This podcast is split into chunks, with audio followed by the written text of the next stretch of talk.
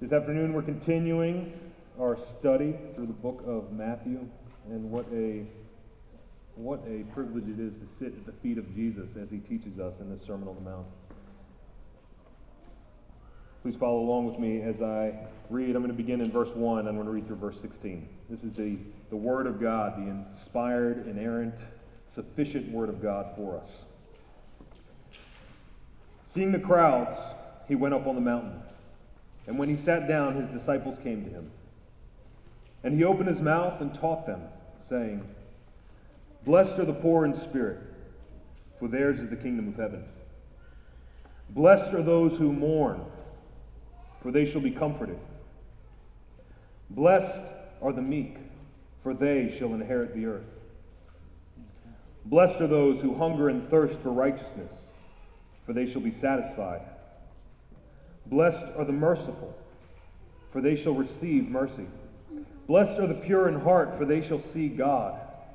Blessed are the peacemakers, for they shall be called sons of God. Blessed are those who are persecuted for righteousness' sake, for theirs is the kingdom of heaven. Blessed are you when others revile you and persecute you and utter all kinds of evil against you falsely on my account. Rejoice and be glad, for your reward is great in heaven.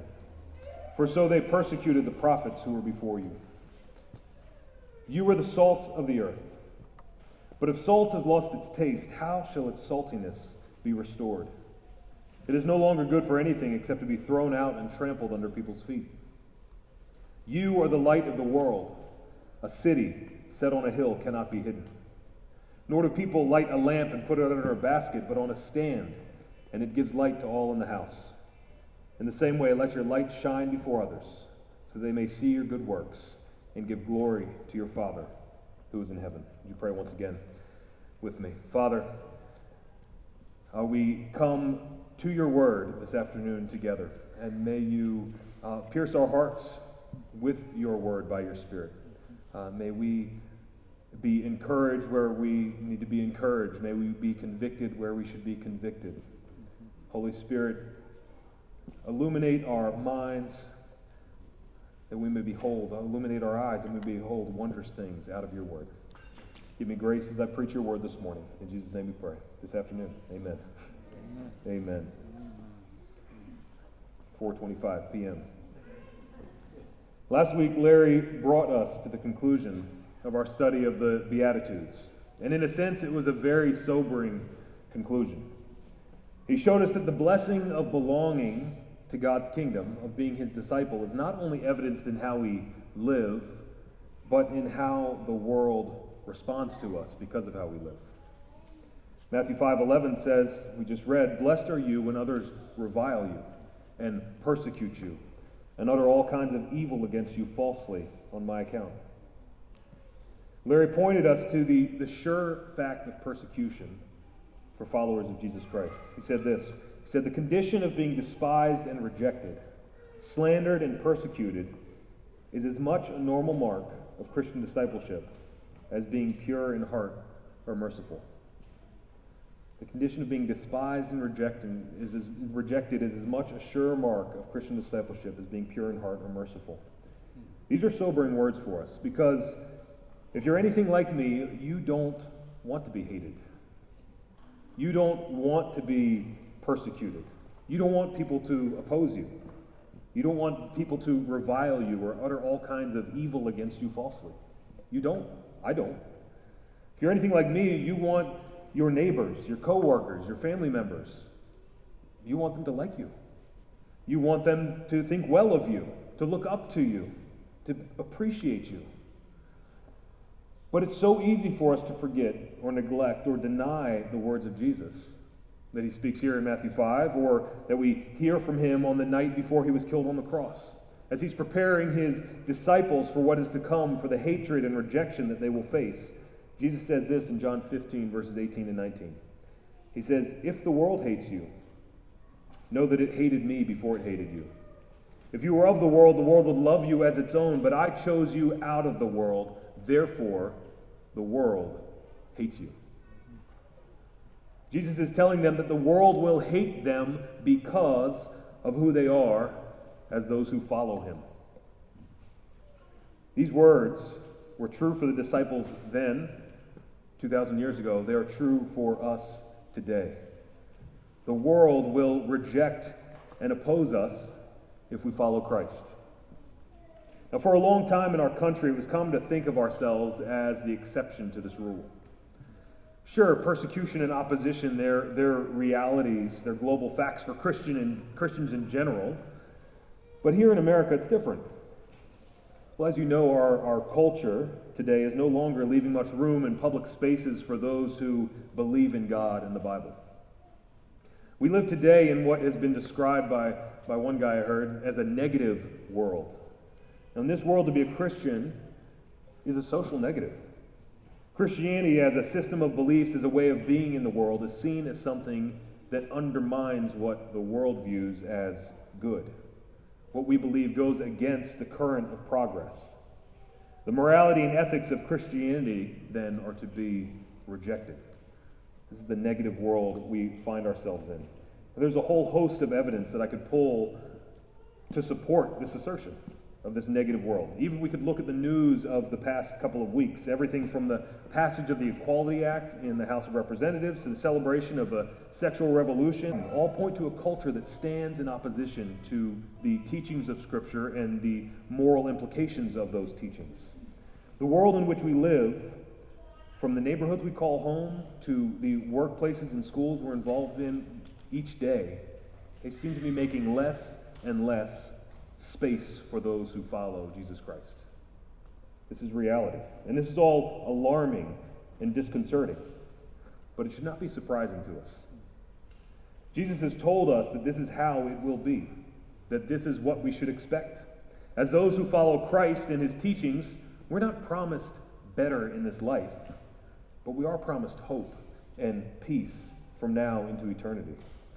1 Peter 4 12 through 14, Peter reminds the church, he says, Beloved, do not be surprised at the, the fiery trial when it comes upon you to test you. Don't be surprised by it, as though something strange were happening to you. But rejoice, insofar as you share Christ's sufferings, that you may also rejoice and be glad when his glory is revealed. If you are insulted for the name of Christ, you are blessed because the Spirit of glory and of God rests upon you. Sounds a lot like Jesus' words in Matthew 5. As Christians, we can find blessing in the opposition of the world. Because it's this persecution that reveals our identity, it reveals who we are. It is from this context that we come to the words of Jesus, to, to which we're going to give our direction and attention this morning. This is the context. The world will hate you and reject you because of who you are. But do not be discouraged, because it is to this that God has called you for his glory verses five, chapter 5, verses 13 through 16 is what we're going to be looking at specifically. And Jesus is telling his disciples that because of who they are as his disciples, they are to stand out as witnesses of Christ to the glory of God. This is the claim that the text makes upon us today. We are to live as a distinct community. We're to live as a distinct community of disciples, shining as lights in darkness for the glory of God. This is what we are called to do. And Jesus, in Matthew 5, he turns to two vivid images to make his point. Now, the first picture Jesus gives us is about salt. Me read this in verse 13. You are the salt of the earth.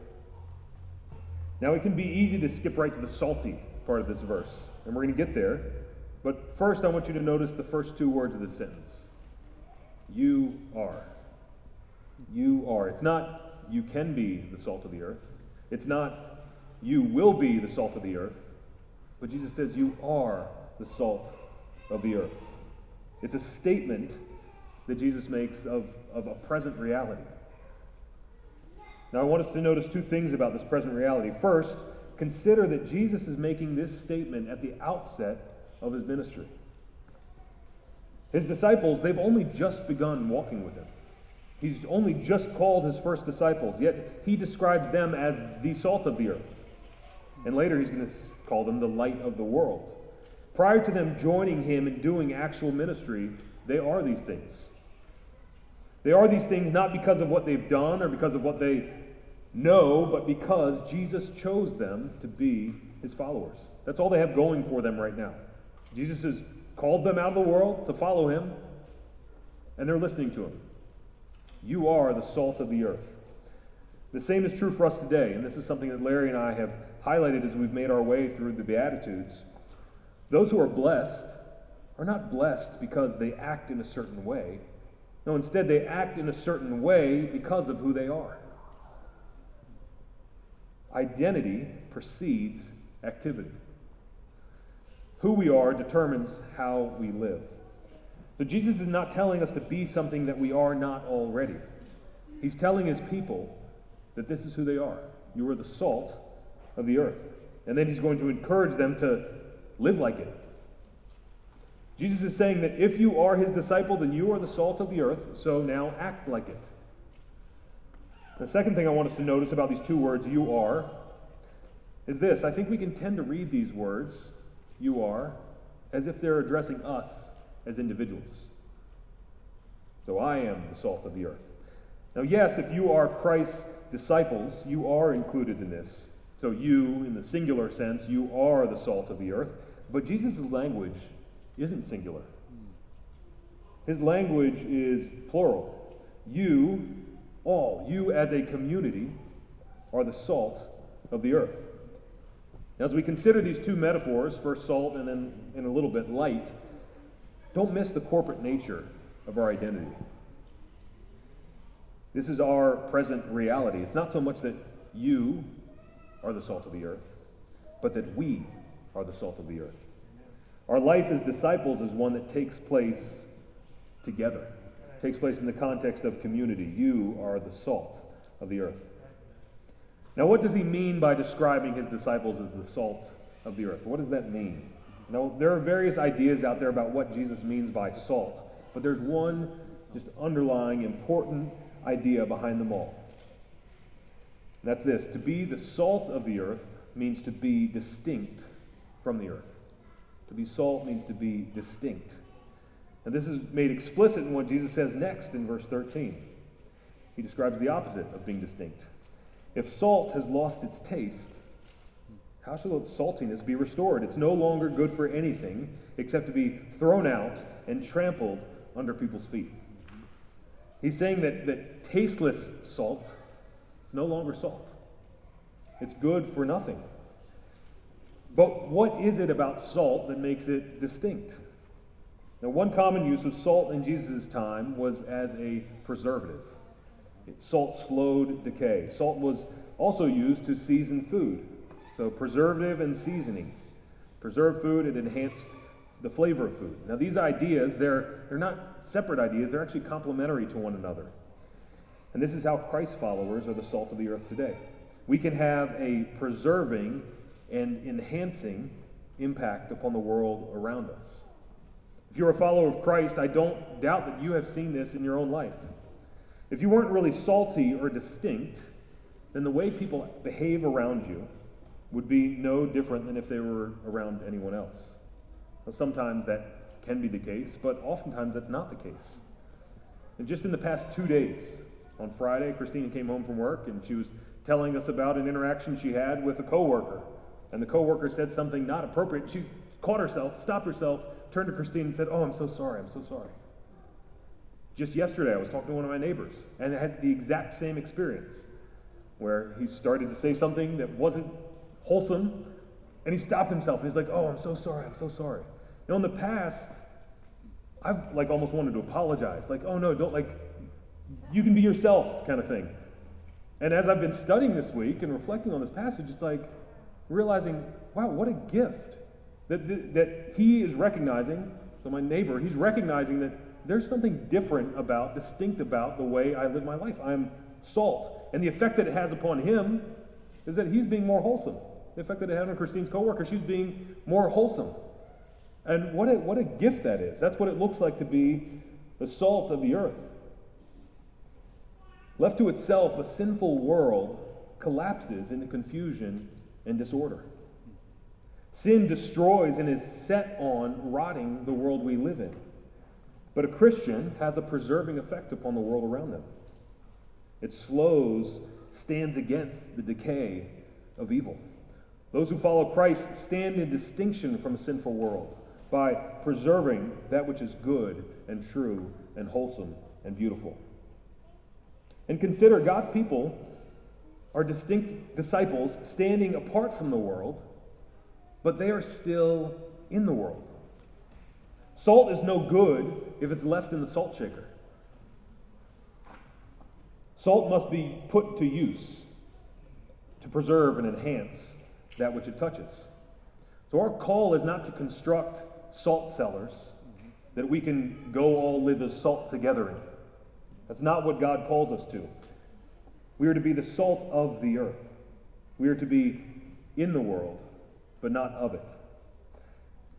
Now, Jesus next provides another picture that actually illuminates his first statement about salt. These sayings, they're not random sayings strung together. It's not, oh, how about this? And how about this? But they belong next to one another. Jesus turns to another metaphor to describe his disciples, and he says this in verse 14 of chapter 5 You are the light of the world. A city set on a hill cannot be hidden.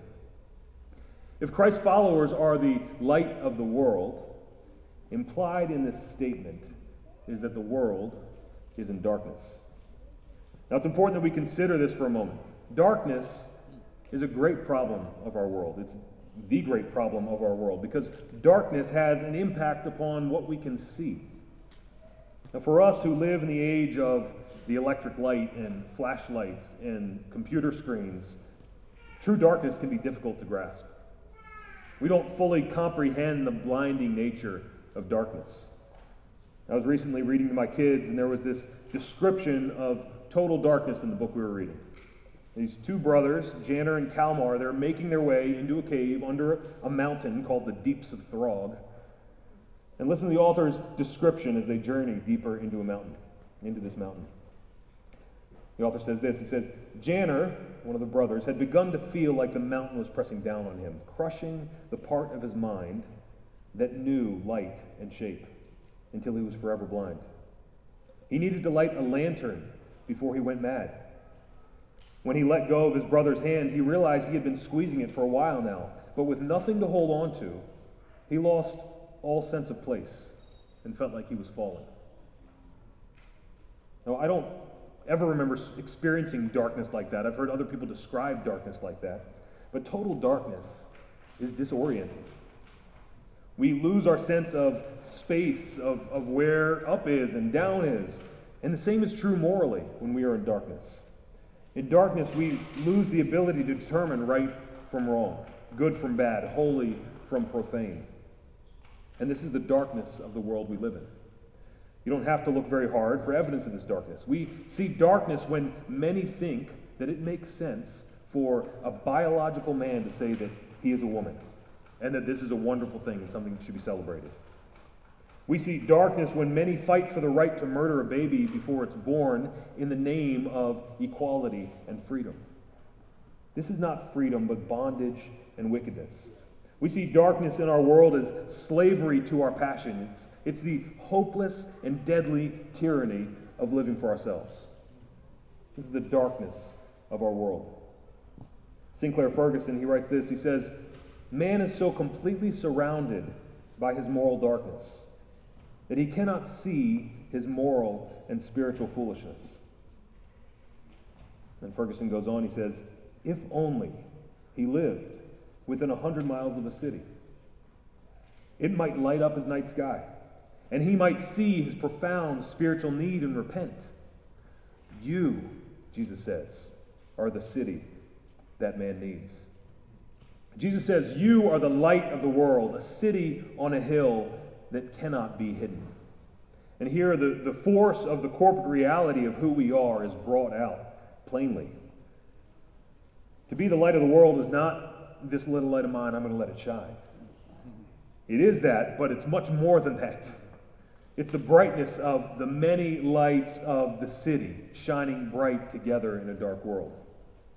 This is the effect that a community of disciples has on the world around them. Lighting up the darkness around us, bringing sight where there was blindness, bringing clarity where there was confusion, bringing hope where there was only despair.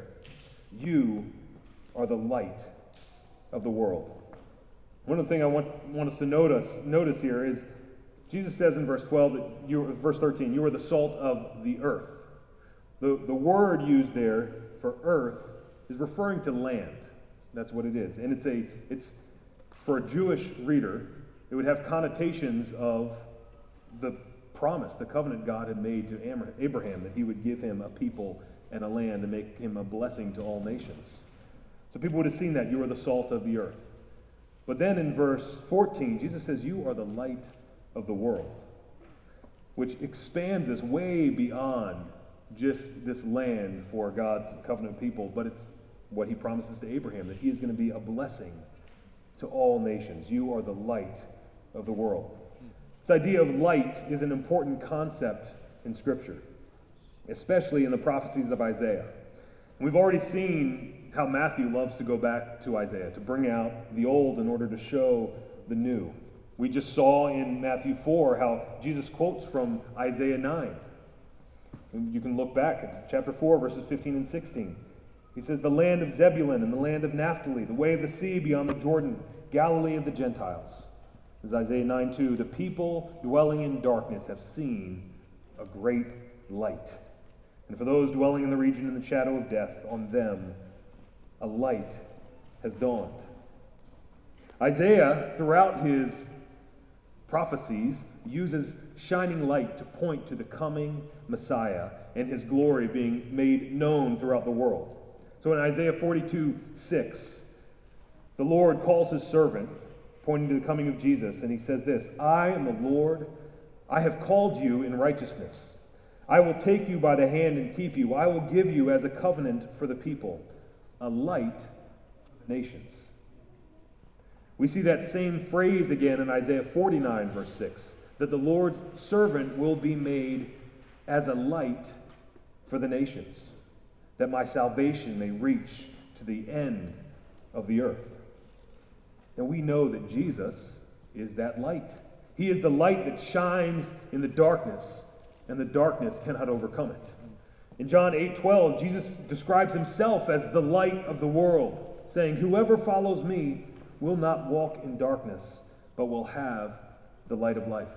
We just sang about this light just a moment ago. In our longing, in our darkness, now the light of life has come. Look to Christ, who condescended, took on flesh to ransom us.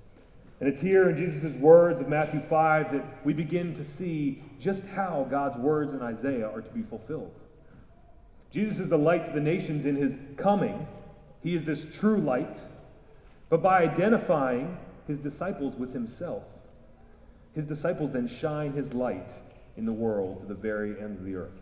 We see this theme carried throughout Matthew, and we see it culminate in the Great Commission, where his disciples are to go into all the world. We are called to do the same. So we see Jesus is the marvelous light that we have been called into, and we are now to shine his light into the world around us. Now, just how are we to do that? Well, Jesus tells us how we are not to do it first. He says this in Matthew 5 15. He says, People do not light a lamp and put it under a basket, but on a stand, and it gives light to all in the house. Now, similar to salt left in the shaker, light that is covered is good for nothing and helps no one. Now, a few years ago, there was this uh, book released called The Benedict Option and it surveyed the darkness of our world, the trajectory of the culture, and its opposition to Christianity. And it called on Christians to, to form strong communities that would stand against the moral and philosophical, philosophical currents of our age. Now, while there's much to be commended in this book, it was easy to come away from it thinking that the solution to our problems is to pull away from the world until this secular age crashes onto the shore and is brought back out in the ocean. So let's withdraw and wait until we can reemerge. But this idea, which can be expressed in many different ways, is like hiding a lamp under a basket. To withdraw from the world around us is to cease to be salt. it's to hide our light. The very purpose of our existence as Christ's followers is to shine his light. As light, we don't choose to shine or not. This is who we are. You are the light of the world. As salt, we can't just decide not to be salty. Like, oh, today's going to be a salty day, but eh, tomorrow I'm going to just kind of keep that salt inside. No, this is who you are. If you are a follower of Christ, you are the salt of the earth. Jesus has brought us out of darkness into his light that we might shine the light of the gospel in the dark world. It's only as we live lives as distinct disciples who are visible to others that we can have God's intended effect upon the world. So, as salt and light, we are to be distinct and visible. Now, all of the Beatitudes, they lead us up to this point in Matthew 5 16, where we are exhorted with how to live in this world. Jesus has, has made clear, he's making clear that all people, because you are my followers, all people are going to have to respond to you. And they're going to respond, he said in verses 10 through 12, by opposing and rejecting you. Then he tells us also how some will respond. In the same way, let your light shine before others so that they may see your good works and give glory to your Father who is in heaven. Not all will reject and oppose you. Some will see what you're doing as you follow me. And they, they will respond and they will give glory to your Father who is in heaven. What an encouraging word this is for us to know that, that God is at work. As we, as we are salty in the world and as we shine as lights in the world, God is at work in and through us. As we shine this, this light that He has given us. Again, it's not, it's not us. We're not doing these things so that other people might look to us. We are doing them so that we are doing good so that they might look to the true light, Jesus Christ. We are doing good in the world for the glory of God our Father. We don't do good so that people celebrate us. We don't do good so we might win friends and influence people. We don't do good so that we can live our best lives now. We do good. We are salt and light so that God may be glorified. Our response to this text must be to live as who we are. You have been bought with a price. You've been crucified with Christ. It's no longer you who live, but Christ who lives in you. If you have placed your faith in Jesus, then you have been united to him, reconciled to God, saved by grace. So, brothers and sisters, live as you are. And don't just live as you are as an individual, live as you are as a member of the body of Christ. What a gift it is that we get to walk together as salt and light in this world. We're not left to our, our own inventions, but we get to do this in the context of, of the redeemed community. What a gift that is. First Peter describes who we are this way, and this is how I'm going to close.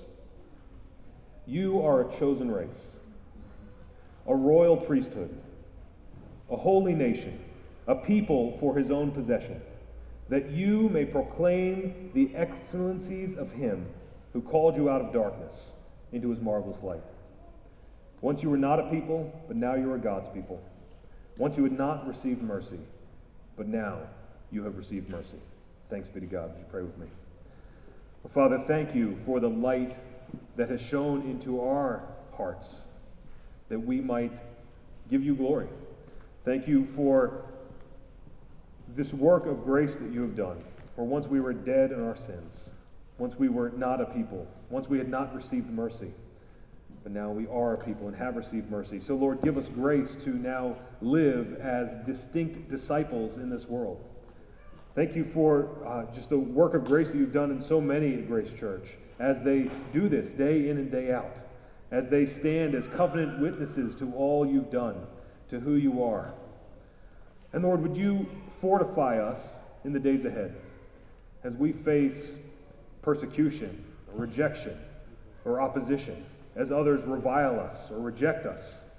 Lord, may we be confident in who we are as your children, as the redeemed people of God, as light bearers of the gospel of Jesus Christ. the light of life who is shown in our hearts. We pray all this in Jesus' name. Amen.